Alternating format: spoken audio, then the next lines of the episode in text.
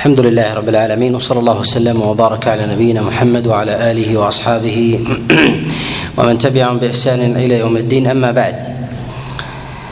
أول أحاديث هذا اليوم هو حديث عطاء بن يسار أن رسول الله صلى الله عليه وسلم كان يسلم تسليمة واحدة. هذا الحديث رواه الحارث بن أبي أسامة من حديث محمد بن عمر بن واقد وهو الواقدي صاحب التاريخ عن سعيد ابن مسلم عن أبي مالك عن عطاء بن يسار. وعطاء بن يسار يرويه عن رسول الله صلى الله عليه وسلم وهو من التابعين وهو من أوائل الطبقة الثالثة أو أواخر الطبقة الثانية. وقد توفي قريب قريب المئة. وغالبا ما يحدث عن رسول الله صلى الله عليه وسلم بواسطتين. وربما حدث عن عن بعض أصحاب رسول الله صلى الله عليه وسلم من صغارهم. ومراسيله هي هي ضعيفة. وكذلك أيضا فإن في هذا الإسناد محمد بن عمر بن واقد وهو صاحب التاريخ. وله أحاديث وله أحاديث يتفرد بها بأبواب السير يحملها العلماء على القبول. وأما بالنسبة للأحكام فلا يتفرد بحديث ويكون صحيحا ولا يعرف أنه تفرد بحديث عن النبي عليه الصلاة والسلام وصح وصح عنه في الأحكام. وأما روايته في أبواب التاريخ وكذلك السير فيقال إنه يستانس يستأنس بها. وأما في الأحكام فإنه لا يحتج به سواء تفرد بلفظة أو تفرد بحديث بحديث تام. ولا أرى الأئمة من النقاد يختلفون يختلفون في هذا. كذلك أيضا فإنه يرويه عن عطاء بن يسار أبو مالك الحضرمي. أبو مالك الحضرمي أيضا فيه فيه جهالة. وهو مستور وهو مستور مستور الحال. وعطاء بن يسار كما لا يخفى هو وإن كان من الفقهاء في المدينة وهو مولى ميمونة أم المؤمنين عليها رضوان الله وهو أخو فقيه المدينة سليمان بن يسار مع ثقته وجلالة قدره إلا أن مراسيل مثله مما لا يقبلها مما لا يقبلها النقاد. وتقدم معنا في الأحاديث في هذا الباب في الأحاديث الواردة في التسليمة الواحدة. وذكرنا أنه لا يثبت عن رسول الله صلى الله عليه وسلم في ذلك شيء. وأمثل ما جاء في هذا هو حديث عائشة عليها رضوان الله كما تقدم الكلام كما تقدم الكلام عليه. الحديث الثاني في هذا هو ما جاء في حديث عبد الله وما جاء ما جاء في حديث عبد الله بن ما جاء في حديث عبد الله بن مسعود عليه رضوان الله أن رسول الله صلى الله عليه وسلم سلم عن يمينه فقال السلام عليكم ورحمة الله وبركاته. وسلم أيضا عن شماله فقال السلام عليكم ورحمة الله. هذا الحديث رواه الإمام أحمد ورواه أيضا أهل السنن ورواه الدار قطني والبيهقي والطبراني وغيرهم. وهذا الحديث جاء من حديث أبي إسحاق عن أبي الأحوص عوف بن مالك عن عبد الله بن مسعود عن رسول الله صلى الله عليه وسلم. وقد رواه عن أبي إسحاق جماعة. رواه سفيان الثوري وعمر بن عبيد وأبو الأحوص سلام بن سليم كلهم يروونه عن أبي إسحاق السبيعي. يروونه عن أبي إسحاق السبيعي واختلف اللفظ عنهم. فتارة يذكرون في ذلك اللفظ وبركاته وتارة وتارة لا يذكرونها فهؤلاء الثلاثة الذين يروون هذا الحديث عن أبي إسحاق السبيعي وهم سفيان الثوري وعمر بن عبيد الطنافسي وكذلك أبو الأحوص سلام بن سليم يروونه عن أبي إسحاق. فبعض الروايات يذكرون فيه يذكرون فيه وبركاته وبعض الروايات لا لا يذكرونها. وقد روى جماعة أخر يروون هذا الحديث عن أبي إسحاق ولا يذكرون هذا على الإطلاق لا يذكرون ذلك البتة. وهذا جاء عن جماعة من الرواة وذلك كالحسن بن صالح وكذلك زائدة ومعمر بن راشد الأزدي وغيرهم كلهم يروونه عن أبي إسحاق السبيعي. به ولا يذكرون في ذلك ولا يذكرون ولا يذكرون في ذلك لفظة وبركاته. وهذا يدل على أن الاضطراب الذي يرد في بعض الوجوه المروية عن سفيان وكذلك عمر بن عبيد وعن أبي الأحوص سلام بن سليم إنما هو اختلاف من بعض الرواة توهما توهما. وذلك إما أن يكون من أخطاء النسخ وإما أن يكون ذلك جرى على ألسنتهم كما يجري لفظ التمام في السلام عليكم ورحمة الله وبركاته في بذل السلام الذي الذي يذكره يذكره الإنسان. ولهذا نجد أن أكثر الرواة الذين يروونه عن أبي إسحاق لا يذكرون ذلك.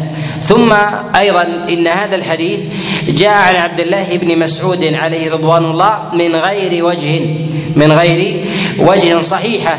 ولم يذكر فيه اللفظ وبركاته. جاء هذا عن عبد الله بن مسعود رواه علقمة وكذلك رواه الأسود كلاهما عن عبد الله بن مسعود ولم يذكروا لفظة وبركاته.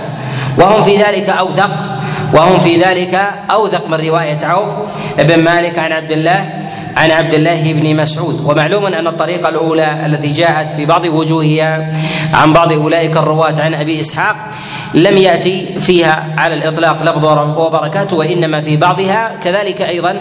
فإنه رواه جماعة كثير يروونه يروونه عن عن أبي إسحاق من غير ذكر لفظة وبركاته كذلك أيضا رواه مسروق ابن الأجدع عن عبد الله بن مسعود عليه رضوان الله ولم يذكر في ذلك لفظة وبركاته وإن كان الإسناد عن مسروق فيه ضعف فإنه جاء عنه من طريق جابر جابر الجعفي وجابر الجعفي في حديثه في حديثه لي. ولكن يكفي في ذلك ما جاء في الأحاديث المروية المروية عن عبد الله بن مسعود عليه رضوان الله تعالى من طرق من طرق متعددة في هذا. كذلك أيضا فإن هذا الحديث جاء من وجوه أخر من طرق عن أبي إسحاق السبيعي من غير طريق من غير طريق من غير طريق أبي الأحوص عوف بن مالك عن عبد الله بن مسعود رواه عن أبي إسحاق جماعة يرويه عنه يرويه عنه يزيد. أبن أبي إسحاق ويرويه كذلك إسرائيل ويرويه كذلك أيضا خالد بن ميمون. وجماعة من الرواة يروونه عن أبي إسحاق على خلاف الطريق التي جاءت عنه من حديث أبي إسحاق عن أبي الأحوص عوف بن مالك عن عبد الله بن مسعود عليه رضوان الله. وبهذا نعلم أن ما جاء في هذه الطريق عن عبد الله بن مسعود عليه رضوان الله أنها أنها خطأ وليست وليست بمحفوظة. ويؤيد ذلك ويعضده أيضا يؤيد ذلك ويعضده أيضا أن حديث عبد الله بن مسعود عليه رضوان الله رواه الإمام مسلم في كتابه الصحيح. رواه مسلم في كتابه الصحيح من غير طريق أبي إسحاق. فتنكب حديث حديث أبي إسحاق ولم يخرجه بالكلية ولم يذكر فيه زيادة زيادة وبركاته. وهذا من القرائن التي تشير إلى أن الإمام مسلم رحمه الله يميل إلى إنكار إلى إنكار زيادة وبركاته في في حديث عبد الله بن مسعود. كذلك أيضا فإن شعبة بن الحجاج وهو من أظهر العارفين لحديث من أظهر العارفين لحديث أبي إسحاق. كان ينكر على على أبي إسحاق روايته لهذا لهذا الحديث. كان ينكر عليه الرواية بهذا الحديث. ومعلوم أن أن شعبة ومن خاصة أصحاب أبي إسحاق أبي إسحاق السبيعي عليهم عليهم رحمة الله. كذلك أيضا فإن البخاري قد روى أحاديث في هذا الباب ولم يخرج حديث عبد الله بن مسعود بالكلية. لم يخرج حديث عبد الله بن مسعود بالكلية. وذلك لكثرة الاختلاف وذلك لكثرة الاختلاف عليه. ومن وجوه النكارة أيضا أن حديث السلام الواردة عن النبي عليه الصلاة والسلام أن حديث الواردة عن النبي عليه الصلاة والسلام في السلام جاءت من حديث جابر بن سمرة وجاء من حديث البراء بن عازب وجاء من حديث عقبة بن عامر وجاء من حديث عمار بن ياسر وجاء من حديث وائل وغيرها لم يذكر فيها من وجه من وجه صحيح عن رسول الله صلى الله عليه وسلم لفظة لفظة وبركاته. وهذا أيضا من أمارات من أمارات النكارة النكارة والإعلان.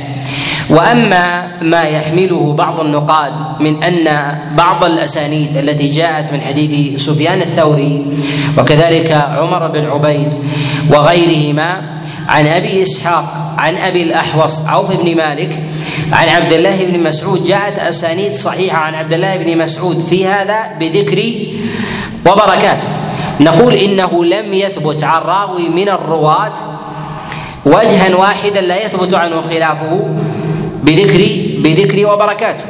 ومن جاء عنه ذكر هذه الزيادة فجاء عنه من وجه أصح من غيرها. ثم أيضا إن من جاء عنه ذكر هذه الزيادة في بعض الطرق يأتي الزائد بهذه الزيادة. عن أولئك الرواة من غير ذكر هذه الزيادة مما يدل على أنها تجري ربما على ألسنة بعض الرواة من غير من غير عمد. وهذا وهذا يرد وهذا يرد كثيرا. وهذا يرد يرد كثيرا. كذلك أيضا من وجوه النكارة أن هذه المسألة وهي مسألة السلام في الصلاة من أظهر المسائل وأشهرها.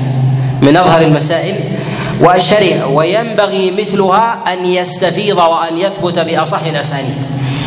ولو جاء الحديث فردا بإسناد صحيح في مثل هذه المسألة ولم يخالفه فيه أحد لم يكن مقبولا على طريقة النقال لم يكن مقبولا على طريقة النقال والعلة في ذلك أن مثل هذه المسائل وهي السلام في الصلاة مما يقع في اليوم والليلة مرات عديدة مرات عديدة.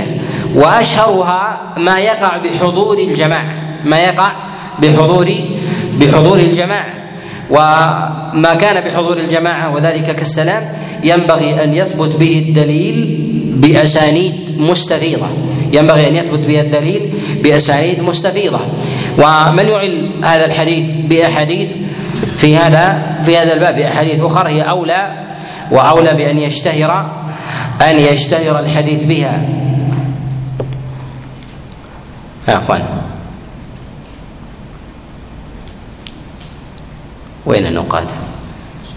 نعم.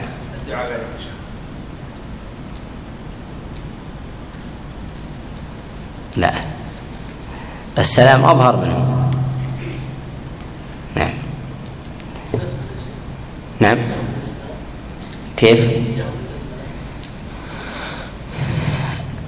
لا. الجهر بالبسملة. يعني قصدك أنه جاء في حديث الحديث الطرق التي جاءت في وبركاته أقوى من الجهر بالبسملة. أقوى. نعم.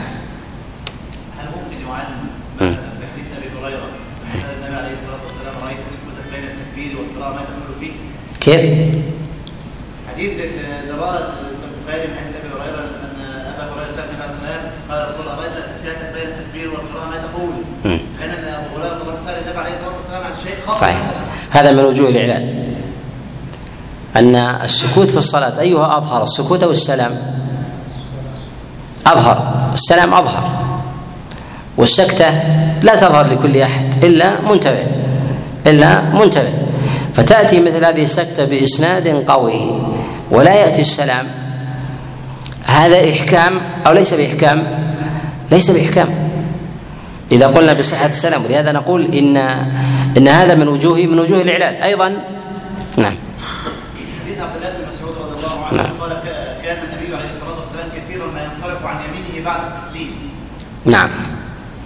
برضه من وجوه كذلك من وجوه الإعلان. لأن الانصراف يشاهد والسلام يسمع. وما يسمع أقوى وأشهر من أن يشاهد. وما كل أحد يشاهد الإمام ولكن الكل يسمعه. الكل يسمعه. نعم. نعم. بعض الهيئات التي جاءت في حديث أبي حميد الساعدي من الجلسات في الصلاة وغيرها جاءت بأسانيد صحيحة ومتينة من غير مخالف. من غير مخالف. كذلك أيضا تكبيرة الإحرام أيها أشهر التكبيرة أو التسليم؟ تسليم لماذا؟ الجميع. التسليم يحضرها الجميع بخلاف تكبيرة الإحرام. يحضرها البعض. لماذا؟ لأنها خاتمة. حتى المسبوق يسمع السلام. حتى المسبوق يسمع السلام. فيدل هذا على أن النصوص الواردة الواردة في التكبير وفي الجلسات وفي السكتات وفي الدعاء ينبغي أن يرد ما جاء في السلام أقوى أقوى منها. ينبغي أن يرد ما جاء في السلام أقوى أقوى منه ولهذا تجد النقاد عليهم رحمة الله يميلون إلى التشديد في أمثال هذه المسائل. وذلك أن الإعلال لا ينقدح في ذهن الإنسان بنص واحد وإنما بمجموع نصوص مستفيضة.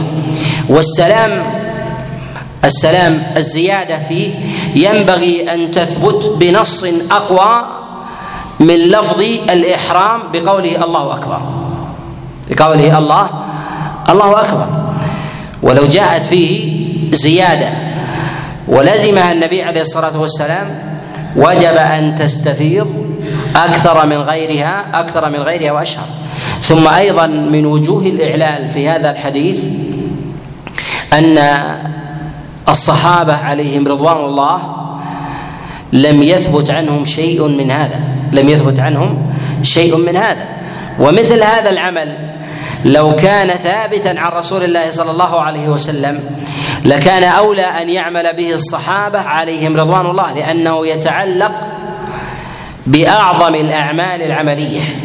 بأعظم بأعظم أعمال الجوارح. وهي وهي الصلاة.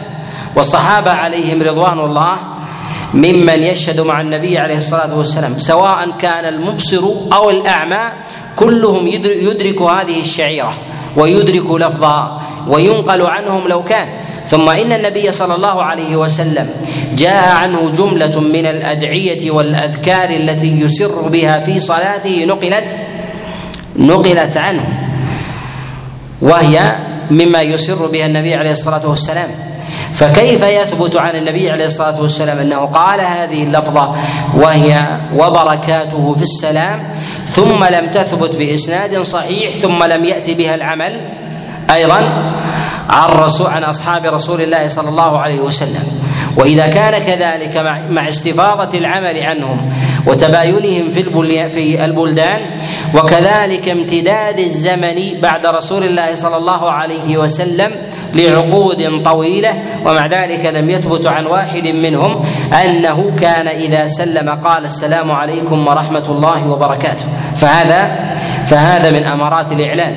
وبه نعلم أن من علامات اعلال الحديث المرفوع إعلاله بعدم وجود موقوف يؤيده بعدم وجود حديث بعدم وجود حديث موقوف يؤيده. والحديث الموقوف الذي يأتي عن الصحابة عليهم رضوان الله كلما كان أقوى وأشهر عضد الحديث المرفوع. كلما كان أقوى وأشهر. وذلك القوة تلك القوة في الحديث الموقوف أو في الأثر الموقوف أن يأتي مثلا عن خلفاء الراشدين الأربعة. أو يأتي على العلية من فقهاء الصحابة كزيد بن ثابت عبد الله بن عمر عبد الله بن مسعود عبد الله بن عباس معاذ بن جبل وغيرهم من أصحاب رسول الله صلى الله عليه وسلم. وهذه المسائل كرب وهذه المسائل ينبغي ينبغي أن تشتهر وأن تستفيض. ولهذا نكرر أن طالب العلم إذا لم يكن بصيرا بفقه السلف عارفا بأقوال الصحابة كانت بضاعته في علم النقد قاصرة. بضاعته في علم النقد في علم النقد قاصرة. ولهذا نقول ينبغي لطالب العلم إذا أراد أن ينظر في مسألة من المسائل في الأحاديث المرفوعة أن يكثر من البحث في الأحاديث الموقوفة عن الصحابة وأن ينظر في مواضع وجودها وكذلك مدى مدى اشتهارها مدى اشتهارها. كذلك أيضا من وجوه الإعلال في هذا الحديث أن حديث عبد الله بن مسعود عليه رضوان الله اجتمع فيه رواة فقهاء. اجتمع فيه رواة رواة فقهاء. وذلك كحال عبد الله بن مسعود وفقه مستفيض وهو من من فقهاء الصحابة عليهم رضوان الله. كذلك أبو إسحاق السبيعي ومن فقهاء الكوفة. كذلك أيضا سفيان الثوري وغيره من الرواة الذين يروون يروون هذا الحديث. ومثل هذا القول لو كان صحيحا عندهم لثبت عندهم من جهة الفتوى لثبت عندهم من جهة الفتوى والعمل. ومعلوم أيضا أنه من قرائن الإعلال أن الحديث إذا جاء عن رسول الله صلى الله عليه وسلم وكان في إسناده بعض النقله من المحدثين الفقهاء ثم لم يثبت عنهم ما يوافق هذا الحديث أو ثبت عنهم خلافه كان ذلك من أمارة كان ذلك من اماره من أمارة الإعلان. كان ذلك من اماره من أمارة الإعلان. الحديث الثالث في هذا وحديث وائل ابن حجر عليه رضوان الله أن رسول الله صلى الله عليه وسلم كان يسلم عن يمينه ويقول السلام عليكم ورحمة الله وبركاته. وعن شماله يقول السلام عليكم ورحمة الله. هذا الحديث رواه أبو داود ورواه الطبراني من حديث موسى بن قيس عن سلمة بن كهيل عن علقمة بن وائل بن حجر عن أبيه عن رسول الله صلى الله عليه وسلم. وهذا الحديث رواه عن سلمة بن كهيل جماعة واختلف في الإسناد عنه وكذلك في المتن. رواه سفيان الثوري والعلاء بن صالح ومحمد بن سلمة بن كهيل كلهم عن سلمة بن كهيل عن حجر بن عنبس عن وائل بن حجر عن رسول الله صلى الله عليه وسلم فذكروا أن النبي عليه الصلاة والسلام يسلم في صلاته عن يمينه فيقول السلام عليكم ورحمة الله وعن شماله يقول السلام عليكم ورحمة الله ولا يذكر فيه وبركاته. ووقع الخلاف في هذا الحديث في موضعين. وقع الخلاف في هذا الحديث في موضعين. الموضع الأول الموضع الأول في ذلك هو ما جاء في الإسناد وهو الزيادة وهو أنه أسقط في ذلك علقمة ووضع مكانه حجر ابن عنبس. وهذه رواية الجمهور وهذه رواية الجمهور. وهذا في رواية السفيان وكذلك العلاء ومحمد بن سلمة. كلهم عن سلمة بن كهيل عن حجر بن عنبس عن وائل بن حجر. ولم يذكروا علقمة. وإنما ذكر علقمة موسى بن قيس. ذكره عن سلمة بن كهيل عن علقمة عن أبيه وائل بن حجر عن رسول الله صلى الله عليه وسلم. وبهذا نعلم إن هذا هذه الزيادة في مخالفة الجماعة أمارة على ماذا؟ أمارة على عدم ضبط المتن. وأن الراوي إذا وقع منه خطأ في الإسناد أمارة على عدم ضبط ضبط المتن. ثم أيضا إن موسى بن قيس في روايته لهذا الحديث جرى على الجادة. جرى على الجادة. والجادة في ذلك الاشهر رواية رواية علقمة بن وائل بن حجر أو حجر بن عنبس عن وائل رواية علقمة وهي الأشهر عن أبيه عن رسول الله صلى الله عليه وسلم. وذلك أن الإنسان إذا سهى جرى على الجادة بخلاف إذا كان حاضر الذهن فإنه يخالف يخالف الجادة ومخالفة الراوي للجادة أمارة على استحضار ذهنه. فإن الإنسان إذا كان غافلا جرى لسانه على ما اعتاد عليه. جرى لسانه على ما اعتاد على ما اعتاد عليه. ثم أيضا من قرائن الإعلال عند العلماء أن الراوي إذا وقع لديه اختلاف في السند عن الرواة الذين يخالفونه فيه أمارة على ورود عدم حفظ عنده. فإن هذا الحديث خالف فيه خالف فيه موسى في هذا الحديث رواية الجماعة في موضعين في الإسناد وكذلك وكذلك في المتن. لو خالفهم في المتن من غير الإسناد لحكمنا بشذوذ روايته. وكيف وقد وجدت رواية مؤيدة في ذلك وهي المخالفة؟ وهي المخالفة في في الإسناد.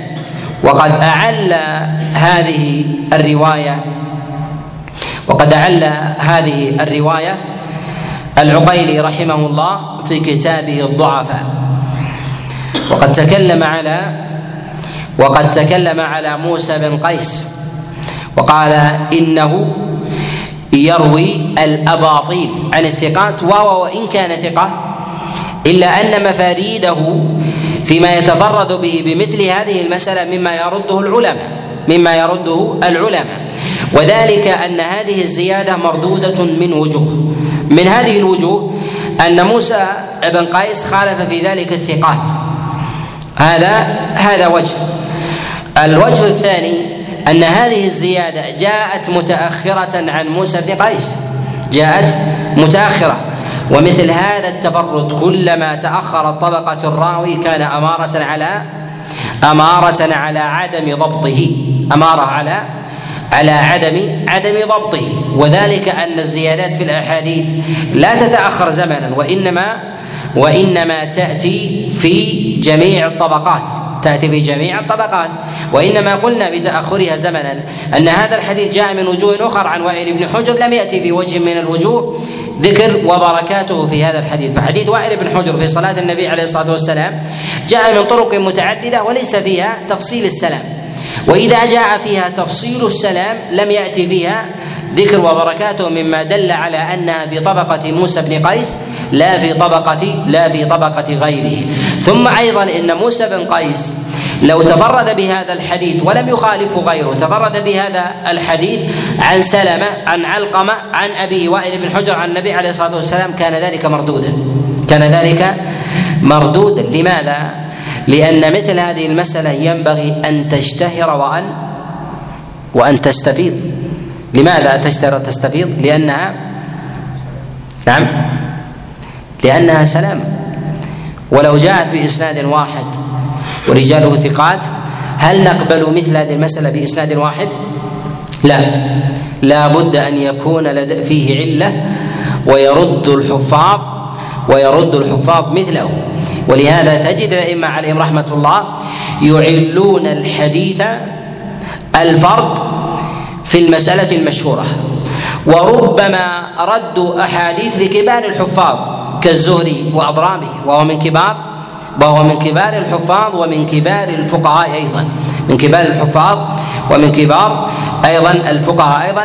لأن مثل هذه المسائل ينبغي أن تستفيض لأن الشريعة نزلت للعمل والعمل يستفيض وإذا استفاض العمل وجب أن ينقل اولى من غيره. وجب أن ينقل اولى اولى من غيره خاصة في أمر في أمر السلام لأن السلام لا يترك لا يتركه النبي عليه الصلاة والسلام جماعة في الصحابة لا في حضر ولا في سفر. النبي عليه الصلاة والسلام لا يترك جماعة الصلاة لا في حضر ولا ولا في سفر. ومثل هذا لو سمع عن النبي عليه الصلاة والسلام لنقل لنقل واشتهر الحديث الرابع وحديث سمرة بن جندب عليه رضوان الله أن رسول الله صلى الله عليه وسلم سلم في صلاته تلقاء وجهه. ثم سلم عن يمينه وعن شماله. وهذا الحديث فيه كم؟ ثلاث تسليمات. هذا الحديث فيه ثلاث ثلاث تسليمات. وهو أظهر وأشهر الأحاديث في التسليم الثلاث. في التسليم الثلاث. وهو حديث منكر. وهو حديث حديث منكر. هذا الحديث رواه الطبراني والدار قطني وغيرهم من حديث روح بن عطاء بن أبي ميمونة عن أبيه عن الحسن عن سمرة عن رسول الله صلى الله عليه وسلم. وهذا الحديث تفرد به روح عن أبيه ما علته يا أعطني له نعم. نعم. من قال بعدم سماع الحسن من سمرة؟ لا ما نقبل كلامه. إذا يستطيع أحد أن يقول لك أنه سمع. وإذا سئل قال الله أعلم. أليست حجته مثلك؟ ها. نعم. حديث العقيقة آه، طبعا في الأقوال في سماع الحسن بن سمرة كم؟ نعم نعم. نعم. نعم طيب من قال أنه لم يسمع منه مطلقا علي بن المديني رحمه الله قال لم يسمع منه مطلقا البخاري رحمه الله قال سمع منه فقط حديث العقيقة آه، أبو حاتم وأبو زرعة فيما أذكر أنه قال آه، لا. أستغفر. يقول يحيى بن معين أن الحسن لم يسمع لم يسمع من سمرة ونفى سماعه منه نفى سماعه منه مطلقا ووافقه على ذلك على قوله هذا جماعة جماعة من من الحفاظ. وهذا الحديث معلول أيضا بمن؟ أنس. ها؟ معلول بعطاء بن أبي ميمونة وهو ضعيف ضعيف الحديث. وأنكره علي وأنكره عليه ابن عدي في كتابه في كتابه الكامل. وذكره في مناكير مناكير عطاء بن ابي ميمونة. ثم أيضا إن رواية ابنه عنه رواية منكرة. ويتفرد روح عن أبيه بالمناكير. يتفرد روح عن أبيه بالمناكير. وقد قال فيه الإمام أحمد رحمه الله منكر الحديث. وضاعف روحا يحيى ابن معين والنسائي وغيره وهو وهو ضعيف وهو ضعيف الحديث. ولا يعرف الحديث عن رسول الله صلى الله عليه وسلم عن سمرة إلا من هذا إلا من هذا الوجه. ثم أيضا من وجوه الإعلال أن مثل هذا الحديث في تفرد أمثال هذه الكتب به ولا يعرف في الاصول أمارة أمارة على نكارته أمارة على نكرته والعلماء يجعلون من قرائن الإعلال للحديث أن أن يروى هذا الحديث في كتب تعتني بالغرائب تعتني بالغرائب والمفاريد. ومن الكتب التي تعتني بالغرائب يرحمك الله ومن الكتب التي تعتني بالغرائب والمفاريد الدار قطني والبزار والطبراني واضرابها كذلك أيضا من وجوه الإعلال في هذا الحديث أن مثل هذا الحديث لو جاء عن رسول الله صلى الله عليه وسلم لاشتهر واستفاض خاصة ان فيه ثلاث تسليمات ونحن لم نقبل التسليمة الواحدة. فكيف يرد حديث في هذا في ثلاث؟ تسليمات. ولهذا نقول إن من وجوه اعلال هذا الحديث هو ضعف الأحاديث الواردة بالتسليمة الواحدة. ثم أيضا من وجوه الإعلال أن هذا العمل بالتسليم الثلاث لا يثبت عن أحد من أصحاب رسول الله صلى الله عليه وسلم. لا يثبت عن أحد من أصحاب النبي عليه الصلاة والسلام. والتسليمة الواحدة أقوى من الثلاث. التسليمه الواحدة أقوى أقوى من الثلاث. وذلك أن الأحاديث التي جاءت فيها فيها متعددة على ما تقدم على ما تقدم الكلام الكلام عليه. ثم أيضا إن من وجوه الإعلال في هذا أن التسليم الثلاث أن التسليم الثلاث في حديث سمرة يظهر أنه جمع وخلط بين بين عدة أحاديث بين عدة أحاديث. إما أن يكون جاء بالتسليمة الواحدة ويظهر هذا وقد جاء معنا بمثل هذا الإسناد تسليمة تسليمة واحدة. جاء معنا في بمثل هذا الإسناد تسليمة واحدة من حديث روح ابن عطاء عن أبيه عن الحسن عن عن سمرة أن النبي صلى الله عليه وسلم سلم عن يمينه تسليمة تسليمة واحدة. ولعله وهم وغلط ثم أيضا من قرائن الإعلال عند العلماء أن الإسناد إذا اتحد في مسألة واحدة ثم جاءت الرواية على وجهين هذا من وجوه من وجوه النكارة هذا من وجوه من وجوه النكارة. وقد تقدم معنا أن هذا الإسناد جاء عن رسول الله صلى الله عليه وسلم بذكر تسليمة تسليمة واحدة وقد جاء هنا بذكر ثلاث بذكر ثلاث ثلاث تسليمات. وهذا لا يحمل إلا مع تعدد الواقعه إلا مع تعدد الواقعه وتعدد الواقعه عند العلماء لا يكون بإسناد فرد. لا يكون بإسناد بإسناد فرد. وذلك أن تعدد الواقعه ينبغي أن يكون باسناد بسند عالي لا متأخر. بسند متقدم لا لا متأخر. وذلك أنه كلما تأخرت الطبقة ضاق احتمال تعدد الرواية. لماذا؟ لأن الجيل لأن الراوي إذا نقل رواية أو حديثا عن النبي عليه الصلاة والسلام في في أكثر من واقعة ينبغي أن يروي الوجهين في سياق واحد.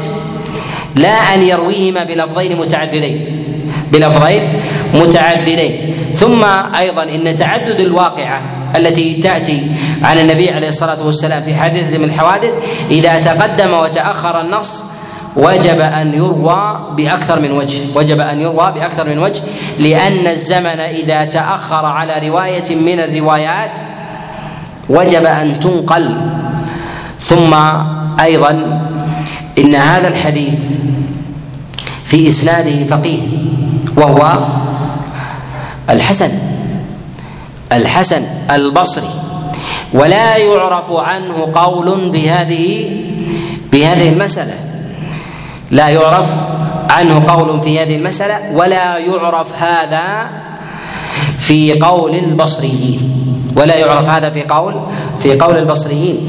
وذكرنا أيضا أن من وجوه الإعلال أن الحديث إذا وجد في بلد من البلدان ولا قائل به عندهم هذا من أمارة نكارته عند عند أهل ذلك البلد من أمارة نكارته عند ذلك البلد. فإذا وجدنا إسنادا فيه كوفي أو بصري أو عراقي أو مكي أو مدني ثم لم نجد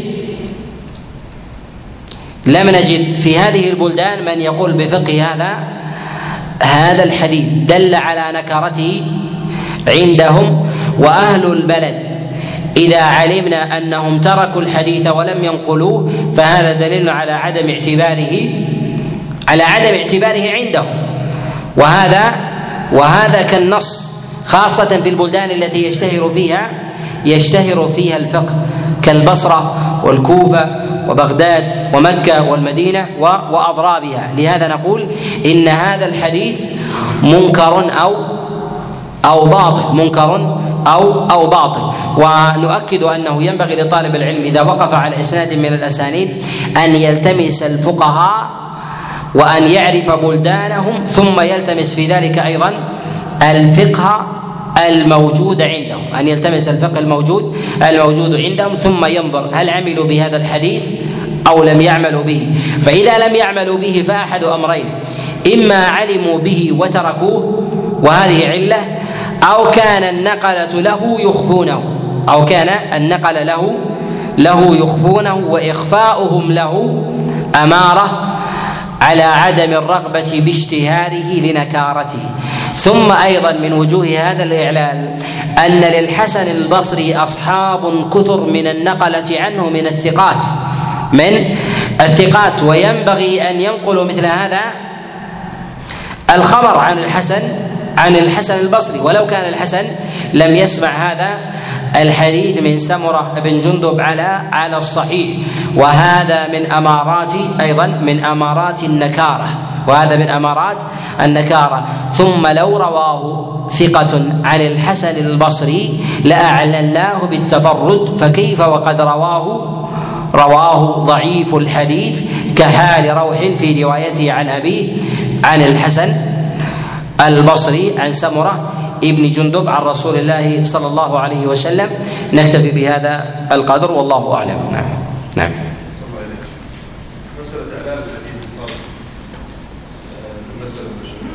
كيف؟ مسألة إعلان الحديث الفرد المسألة المشهورة مدى قرب وبعد مسألة خبر الآحاد؟ يقول إعلان الحديث الفرد في المسألة المشهورة. يعني مدى قرب هذه المسألة من من يرد حديث الآحاد من المتأخرين.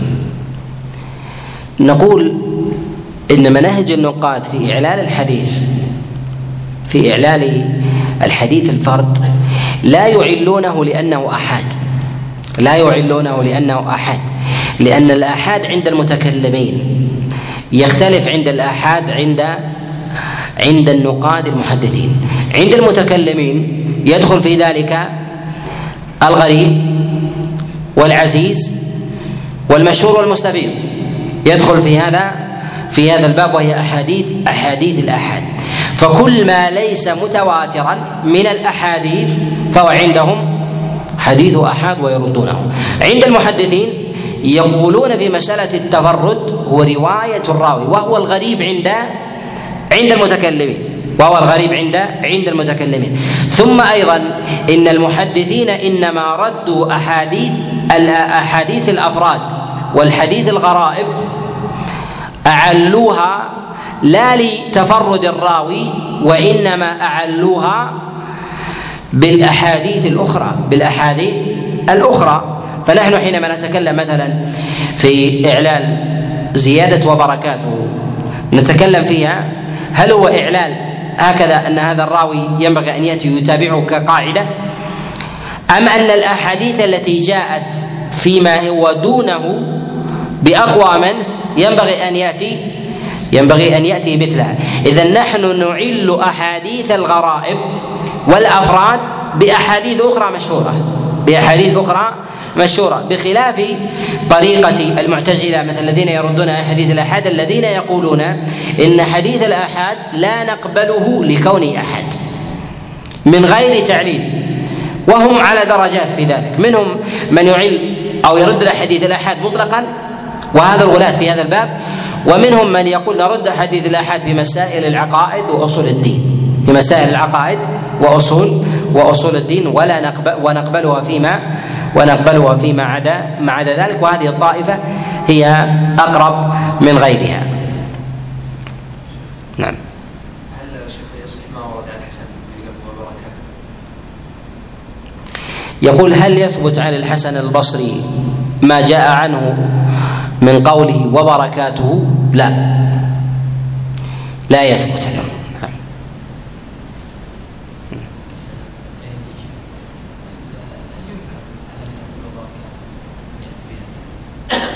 يقول هل ينكر على من يقول وبركاته؟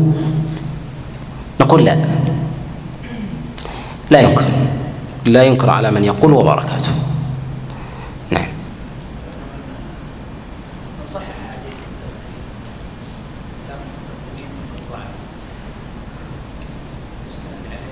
يقول ما الموقف إذا صحح أحد المتأخرين حديثا وأعله المتقدمون؟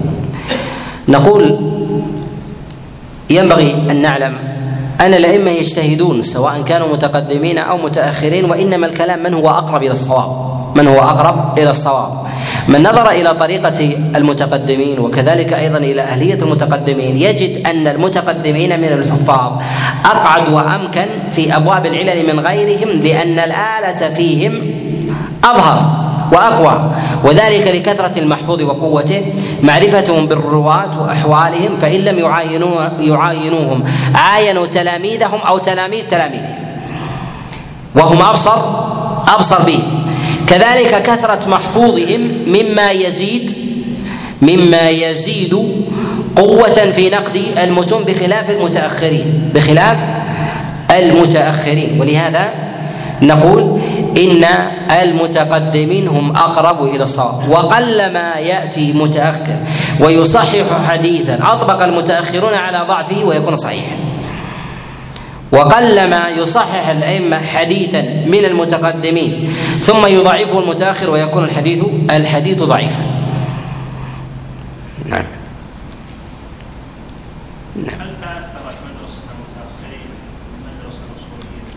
يقول هل تأثرت مدرسة المتأخرين بمدرسة الأصوليين المتكلمين؟ نقول نعم.